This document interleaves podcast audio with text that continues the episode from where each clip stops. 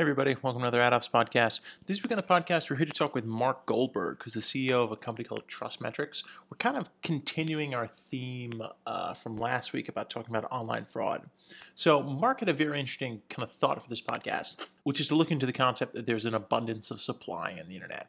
And he raises some really interesting points that if you kind of remove the major walled gardens, and you remove porn and you remove kind of the long tail of fraud, there's actually not as much supply in the internet as everyone thinks. So Marc had some really interesting points kind of about the way that part of the advertising industry works. We kind of went on off, off on a couple interesting tangents on this podcast, just talking about kind of the, the dynamics of media buying uh, and what he thinks kind of the, the basic math is for ensuring that you're buying safe media online, which I thought was super interesting. If you haven't heard last week's podcast with Shailin, which was entitled uh, buying bot traffic is ridiculously easy. Uh, we mentioned that a couple times in this podcast, so if you haven't heard that, it's probably a good listen. Uh, if you haven't, there's no need to listen to it again. I want to thank everyone again for listening. We're probably going to keep growing our email list in the coming weeks, uh, but for now, kind of I want to make sure that our guests get enough love.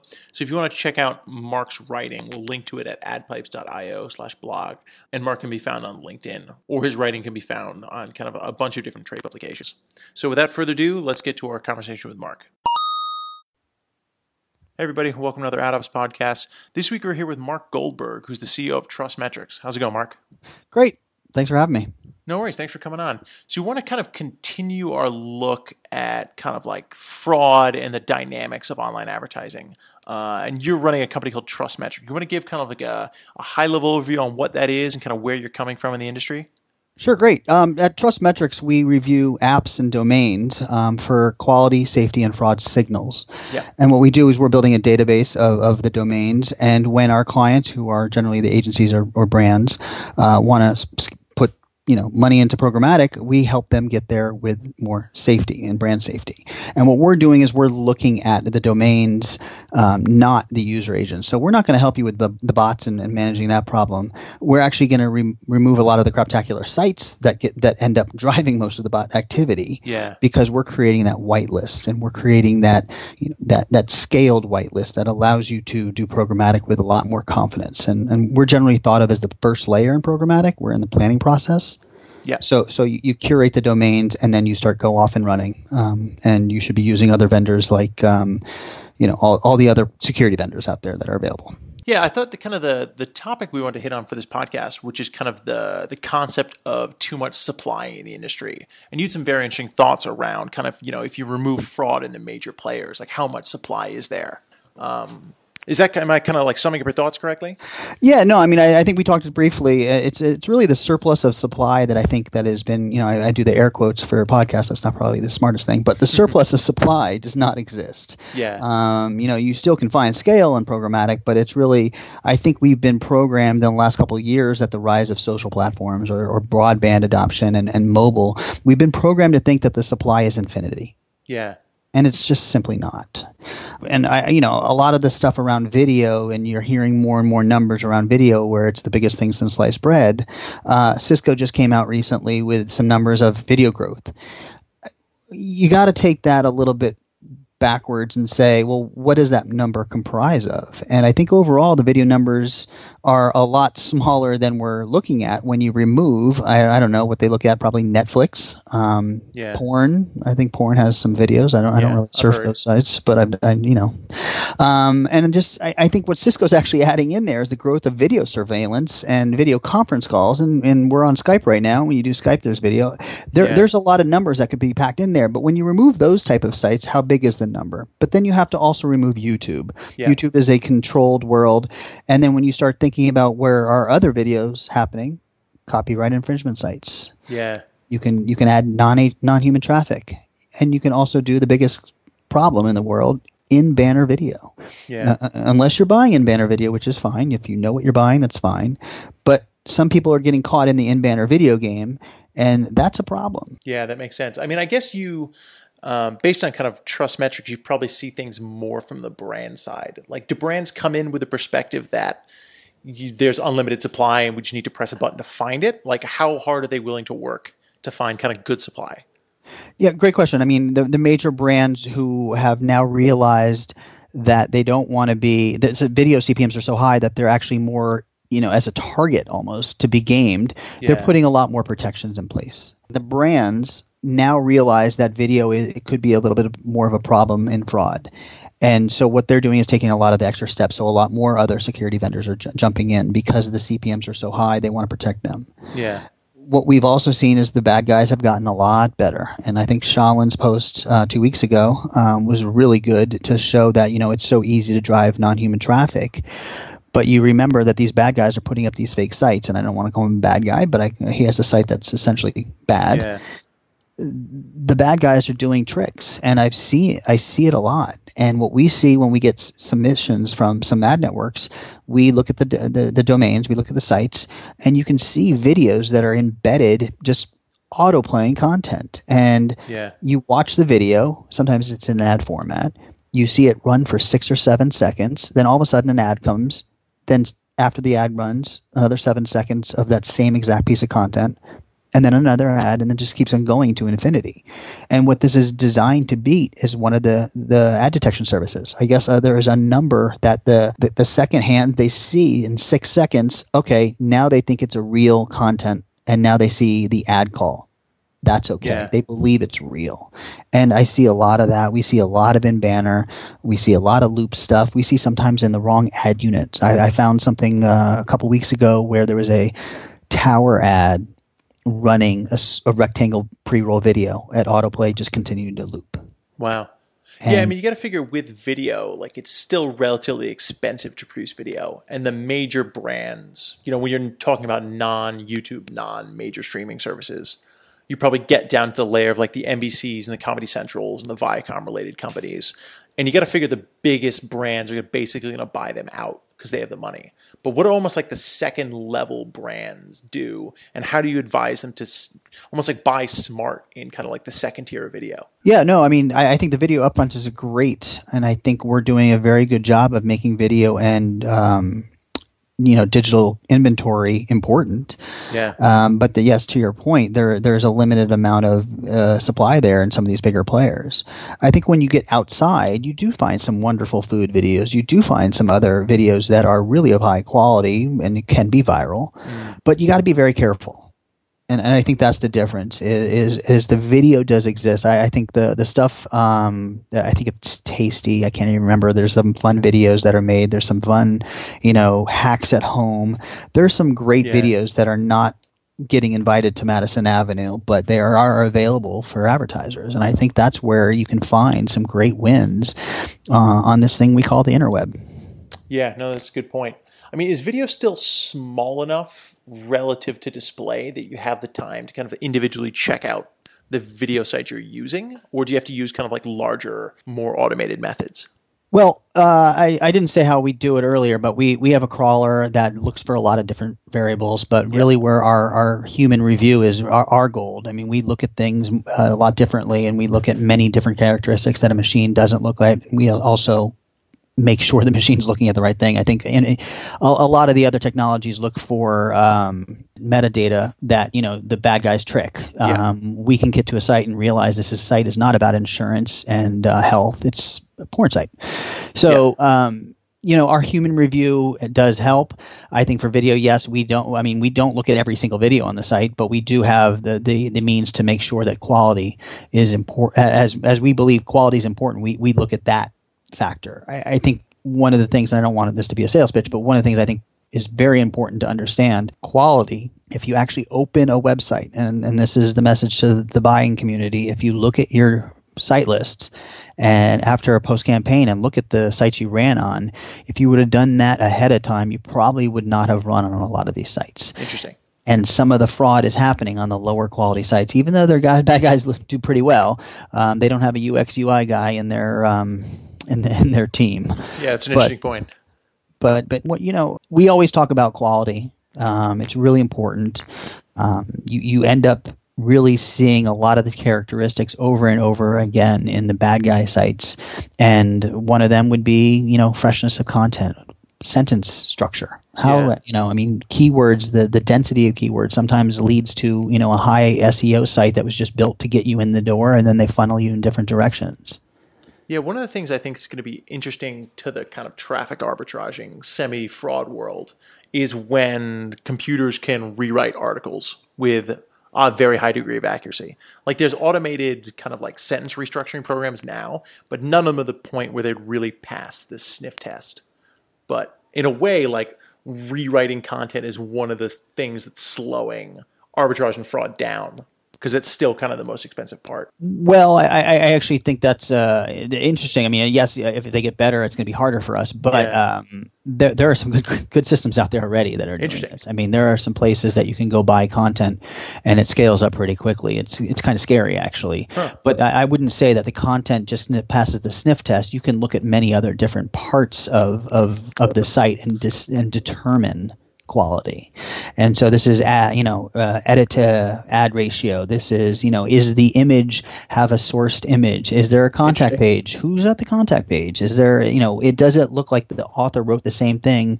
If it's a mommy blog and it's a mommy talking about what she wants to talk about, great. But if it's a it's a news site and it only has one voice and yeah. uh, the last update was in 2012, there are things that you can see. And I mean, I, when I say 2012, some of these sites just die on the vine and then they grab them again and put them back up.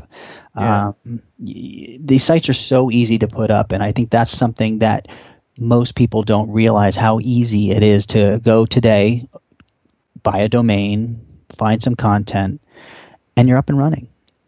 Yeah, I mean, we touched on this a little with Shailin, but like, how long do you think you could keep a fraudulent site running? Like you can you know you can buy a domain at auction, you can fill it with kind of crappy content, and you can find some monetization publishers kind of in the longer tail. Like, do you think that will eventually be figured out in any way, or if you just stay in the long tail of buying, you'll at least squeak out some money? I, I think the sophisticated ones can squeak out money and they don't they they don't care. And yeah. I think that's my my beef personally with the industry right now is everyone just says blacklist. My personal belief is that you know a blacklist it is going to allow people to get on yeah. before you realize what's going on. And that just doesn't work. I mean, we, we preach, you know, be exclusive, not inclusive all, all the time. You'd rather create a, a white list of 10 to 15,000 sites that you have somewhat of a known quantity of quality and if someone comes to you and says, we want to add these five to 10 sites, then you have to then review them and look at them. And if they're just started yesterday and they have 14 million page views a month or in a day, guess what? It's probably fraud. Yeah. I mean, obviously, I would think the big buyers care about this, but there's got to be a certain amount of, maybe not willful ignorance, but there's got to be a certain amount of buyers that are intentionally not looking into this, right? Well, I mean, the agencies do care. Yeah. Um, I, I really do believe they do. Yeah, I like don't. The good ones will always care. Yeah, but I also don't know how much they are aware of what's going on, and I think that was, and I don't want to keep referencing Shailin, but I think that was the most jaw-dropping part of this was how easy it really was, and how even the good guys, and I'll call IAS, Double Verify, White Ops, all these guys, still can't capture you know all of the bot traffic. It's gonna something's gonna sneak through, and I think you know, hearing some of the numbers he was talking about and seeing, you know, what's going on in LinkedIn and how easy it is to just buy quote unquote approved traffic should scare the crap. This is not radio, but I'm still not going to use the word crap out of uh, everybody and I think you know again there's a there's a multiple layer approach here and in all security businesses you're going to have to make sure that you know you're collaborating with people and I think you know the the antivirus guys all collaborate and share signals yeah. And in finance, they're all sharing signals. We don't yeah. do that very well, but you know, at, at the end of the day, the buyer could make the adoption for us and choose multiple partners to protect their their advertisers' media spend. And no one wants to hear that yeah. we have to pay more money in something that's not working media. I get it. Yeah. But your media will not be working if you don't. And there's that rub where how do you want to achieve scale? How do you want to achieve your targets? If you just want to throw money up there and just lower the rate and call it a day, you're not helping anyone. This industry, we're all in it for the long haul. I've been doing this for a long time, and I want to continue to do it for a long time. We got to clean this up. Yeah, I mean, who do you think should be almost in that intermediary role that enforces like signal sharing? Is like the IAB is the obvious choice. Do, do you think that's something that's on their radar? Well, Tag is an interesting solution. I just don't know. I mean, I'm part of Tag. I've been part of QAG. Um, I, I, think there's a lot of good that they're they're thinking about, but it's just it's it's it's somewhat of an arms race and a time game that I think anything doing with any industry group, and I'm not trying to disrespect the, the, the whole thing going on, is, is always going to take a little bit more time. Yeah. And the people that are always invited in the room, some of them knowingly or unknowingly doing bad things. Yeah. And there's a lot to lose, and especially a lot to lose with the public companies. And, you know, I always look at this problem as it, the buyer has every chance to make this right. I, I, put a lot of the pressure on the buyers because they should be uh, more educated. Yeah. I, I, and I think the news is doing a very good job. Podcasts are doing a very good job. Yeah. And um, if you, if the buyer knows more, they can hold everyone more accountable. And I think accountability needs to really start to happen um, more and more um, from the buy side. And you know, not just saying the brands, I'm saying the agencies are the buyers too. But the brands are, are you know they've he, they've put a fire up on the agency right now with the ANA report, and I don't want to get into that. But at the end of the day, the buyers need to work with the agencies to hold all of the partners accountable. Yeah. I mean, one of the interesting conversations I had the other day, which is kind of a different way of looking at the accountability, is do you think that you'll ever see kind of an exchange like an AppNexus or an OpenX or an AdX, like be the first to start really taking this type of fraud seriously? And that will become a safer buying platform? I mean, clearly it's easy to say that the buyers should take more responsibility, but kind of the weird dynamics of the media industry. A lot of buyers are super young and not really that well educated on what's going on and won't be in those jobs very long. Uh, it's kind of like a weird quirk of how money's spent in this world. Yeah, no. Well, I mean, I think the buyers. Um, I, I started off. Uh, well, I was was young at one point, but I also started off on, on the buy side and the agency side. And um, you always have mentors. You always have smart people around you and above you, giving you guidance and helping you out. So I don't fear that their their age is a factor here. I yeah. I, fe- I fear there's other things, but when it comes down to being an exchange, and and I'll go, I'll give Google a tremendous amount of credit, and yeah. I, uh, I think Google is the best at this. They they they always work off of clean environments. I mean, their business at the beginning of the day is the CPC search business. Yeah. And they realize early and often that if you are have a happy user and you have a happy advertiser, then the publisher partners will be fine with the the the R the ROI will be there for the advertisers, therefore the rates will go up. Yeah. And I I think they're trying to keep their exchange somewhat clean. It's a lot harder now, but they're clean. They, they're the cleanest. AppNexus is publicly documented that they've had some problems and they're they're making some steps to get better. Yeah. And I think there's a lot of them that are trying to make uh, steps to get better. OpenX as well. But I, I kind kind of also go back to to the Shailin posts um, where he talks a little bit about there was a third party that there was a guarantee involved of fraud free inventory. Yeah. But it was fraud. Yeah. So, you know, even if these guys jump up and say, we're the cleanest, we're the best, and guarantee it, well, let's put their, you know, we got to hold them accountable for that guarantee. And um, you can't just buy something as a guarantee anymore. You should buy it for, at the end of the day, their their targeting what can they do? How can they target? And can the, can the provider provide you some good targeting and make sure they meet your can find your audience? And then think about the inventory, and then make sure your inventory is the clean inventory and a good environment where you want to advertise. I mean, there's some Financial Times articles that were out around, uh, I think jihadist sites. There's been yeah. some other articles. Um, around inventory questions. we've seen some things that are just beyond that I'm not going to talk about on this podcast of locations of where ads uh, appeared. Yeah. Um, we're allowing again to figure out where this technology could just go because you've been programmed now not to care about the environment. You're caring about how the, the digital um, targeting can work, but not the environment. Mm. What I'm trying to say is care about the digital targeting, but don't forget about the environment. Yeah. A- apply both don't don't just sit there and oh it doesn't matter where we run. That that's that's silliness. So we kind of like touched on video supply before. Like looking at like mobile app inventory you kind of like it also appears very large. Like how do you think mobile app inventory is like either accurate and inaccurate depending on people's perceptions? Yeah, no, I, th- I, think there's a lot of problems in the mobile app inventory as well. I think you know we're getting kind of caught up that there's so many apps, and a lot of these are productivity apps right? Um, I think Facebook and Instagram um, and uh, WhatsApp and I think Messenger are uh, closed wall gardens, so that doesn't really exist for everybody, but it does exist. Mm-hmm. Um, I think Twitter and Snapchat have some, you know, closed domains as well. And so when you take a lot of that, you're left with a lot of game inventory, yeah. uh, a lot of incentive inventory, and um, a lot of autoplay inventory in between games. No yeah. question, you have some news stocks weather. I mean, that's usually safe inventory and that's plentiful. But you know, it's the long tail of games where if you look, you'll see two, three thousand downloads um, when you look into the store ID and, and review the store but why is 3,000 uh, downloads generating 4 million impressions? Yeah, that's a good point. The long tail in apps is gross, and uh, you know you just got to be very careful in in the mobile app space. Yeah, I mean, it doesn't seem like that math is that hard to do. Like, do you get the sense that like that type of just basic logic of you know how many downloads do you have how many total impressions has this app shown is something that's a routine practice amongst buyers no, I mean it should be. Yeah. I mean the routine practices from buyers, and this is unfortunate, is that they don't really look enough. And you know, I've written articles recently about just looking. Looking is very important. And you know, I don't, I don't mean spot checking at the pregame.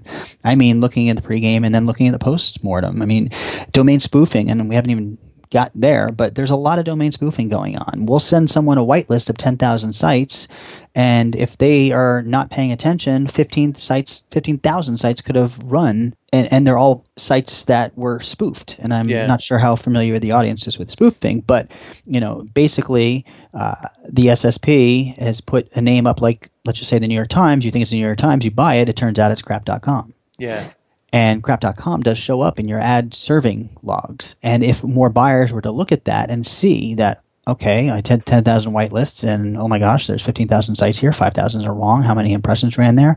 You better call your supply partner and say, I want a, uh, I want a uh, make good yeah. And and I think to your point, looking is something they could be doing at the data. Looking could be doing something at the site level.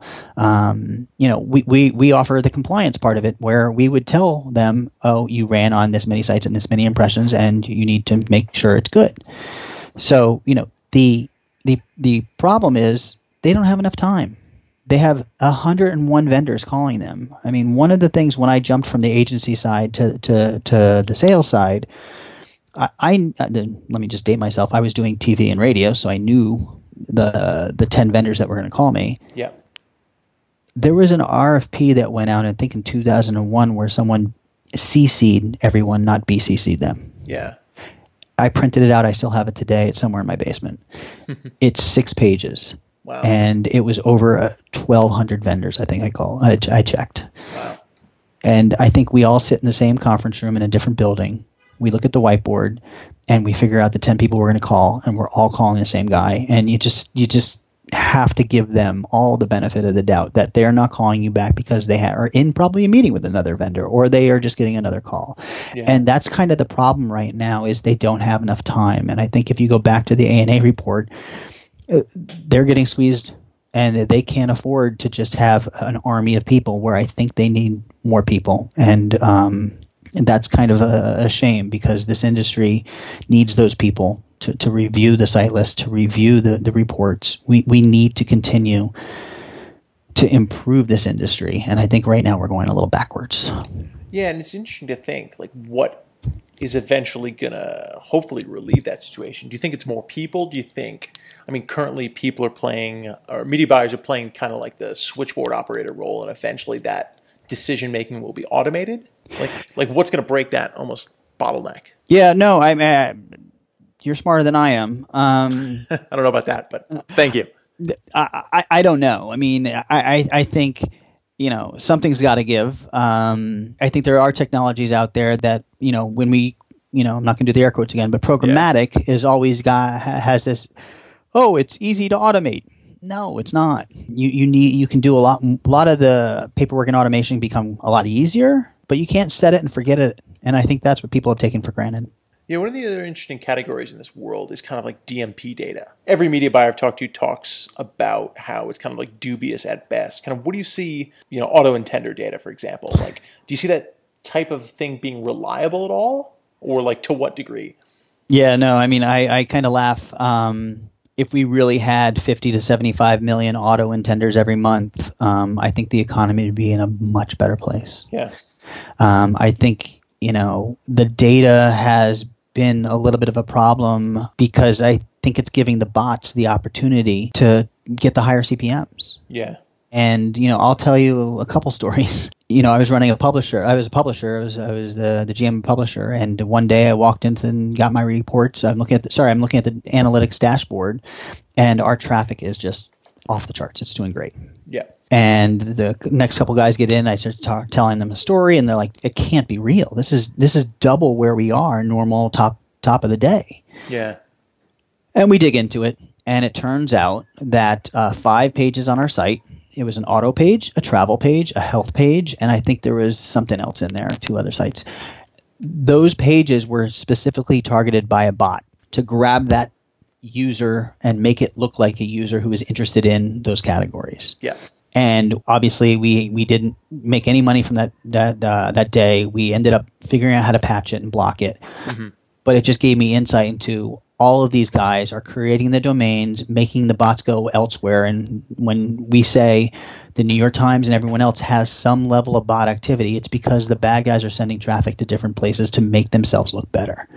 And I think I think when you introduce the retargeters, a lot of sites, commercial sites like the the big advertisers, they have a lot of bot activity, bot activity too, because they want to make sure they look like Visa, so Mastercard can buy them. And I'm not saying these guys, but you know, for GM, they all want to make sure they can conquest the sale. So they're sending bots to big advertiser sites hmm. so that they can figure out how to retarget them later, because a retargeting CPM is a lot higher. Interesting. And so when you say how many auto intenders, um, Probably not as much as the uh, the big guys tell you we have, but I, I think data and layering in data is un- unbelievable and should absolutely be part of a media plan. Again, mobile apps should be part of a media plan. I think a lot of this should be part of media plan. Video, I just think everyone should take a little bit of grain of salt.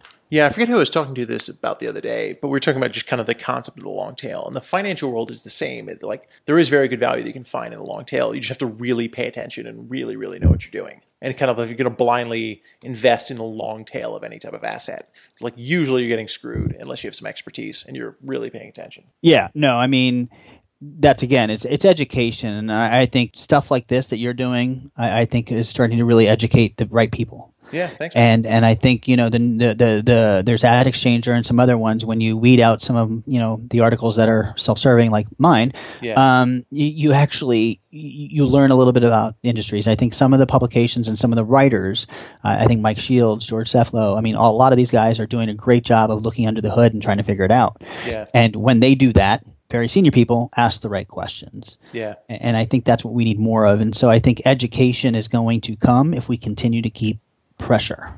Yeah, no, I agree. I mean, at the risk of getting off topic, kind of when I first started paying attention to this world, and one of the reasons that we want to start the podcast is it's just so ridiculously hard to research kind of like the medium level topics. Like once you get past, you know, the glossary of programmatic is, you know, what do all the keywords mean? It's very tough to tell what's going on in the industry without talking to people in it. Like it's really not documented anywhere. Yeah, no, no one wants to talk about it. Yeah, I mean, I guess I mean, there are very few. There's also very few people that want to talk about it. I mean, you know, I, I used to talk about it when I wasn't in this uh, industry. Now that I'm when when I wasn't in this role, but, but now that I am, that's all I want to talk about. Yeah. Um. Yeah, it's it's uh, a little bit disturbing um, because ultimately, if you think about this, and this is going on, if advertisers are spending this money and it's going to quote unquote bots slash criminals, and they're not hitting and selling whatever they're selling off the shelves, they're going to look at their marketing spend and either change the media mix mm-hmm. or they're just going to raise prices to the end consumer. Yeah. Right. I mean, they're they're going to spend more because now they realize that they have to they have to make money in this. They run a business, and so uh, that's somewhat the, the, the weird part of this is you know you know we're talking about bots and we're talking about criminals. Well, they're actually impacting real humans. I, and you know, why is my soda cost so much? Why does my X cost so much? So it does impact everybody, and I think we should be talking about it. Yeah, no, I think that makes sense. Everything's kind of tied in, right? And so when when we talk about why are these bots doing it? Because it's easy. We give them the KPIs to achieve. Yeah. And I think viewability is the one that's giving me the most pain right now, is because if you think about viewability, it's a measurement. But people are using it as a target. And they'll say, I want to be on sites that are 87% viewable. Mm-hmm. The only sites that are 87% viewable are the ones that have nine ads above the fold and a headline. Yeah. Or they have a slideshow. I mean, uh, the sites that we see and that we, we, we take screenshots and, and show clients all the time um, in, in some various decks of just some funny user experiences. We have some sites that have, I think, one, two, three, four, about five or six ads above, and there's a small picture. But on the right hand side, it's an autoplay video. It's halfway in the screen, and yeah. I think I was at a big resolution. It's halfway in the screen running, but technically, it's viewable based on all the IAB terms and, and MRC terms. It's viewable, and then if you scroll down a little bit to hit the next button, that ad becomes viewable. Yeah. So the bad guys know our KPIs and they're optimizing towards them. So we just need to continue to not surround ourselves with just small, easy layer KPIs. We have to have to apply common sense that that we shouldn't be looking at just one factor. We have to look at a lot of different factors and and assume that every everything can be gamed. Yeah, I think so too. It's something we've kind of hit on at a previous podcast, but in a way bots are better at being human than humans are. Like they know exactly what measurement you want and are designed to give that to you, or they just wouldn't be economically viable. Yeah. Exactly. Yeah. Yeah. All right. Sweet, Marc. This is fun. Kind of any other any other things you want to hit on, or um, kind of messages you want to pass along to the larger AdOps world? I love the AdOps world. Um, no, I I, th- I think uh, no. I mean, I actually do have a tremendous amount of friends in the space, but um, no, I, I, think you know if you're on the agency side, make sure you're looking at the reports. Um, if you're on the publisher side, um, you know, push back on salespeople when they want to sell a bigger deal if they don't have the inventory because that could lead to bigger problems. And I think yeah. you know in that space, and that really really important here is the bad guys will buy bot traffic that can beat a system knowingly do that, and who cares if they get caught? But yeah. if you are a big brand and you're buying this type of inventory and you get caught, you're closing up shop someday soon. Yeah. And none of these newspaper magazines or other publishers' sites if they get caught, will be invited back to the agency. And if it gets front page news, you're in trouble. So if they're if you're on the publisher side, please you know yell at you know be that gatekeeper and make sure the salesperson just doesn't you know write that big order without having that inventory. And I think on, on the ad tech side, you know always look at your supply and make sure that you're trying to get only good people in there. Um, be very careful. Uh, we see a lot of domains that are that are included in media buys that one don't have ads on them, two are are, are um, not safe. Let's just yeah. say, you know, it's not all about scale, and not including everybody in in your domain list is going to get you more money. It's going to get you more problems. It's kind of the opposite, right? Isn't that big? What what's big? More money, more problems. Yeah, exactly. Yeah, let's end with that. Rest in peace. Yeah. All right. Thanks, Marc. All right. Take care. Have a good one. Bye.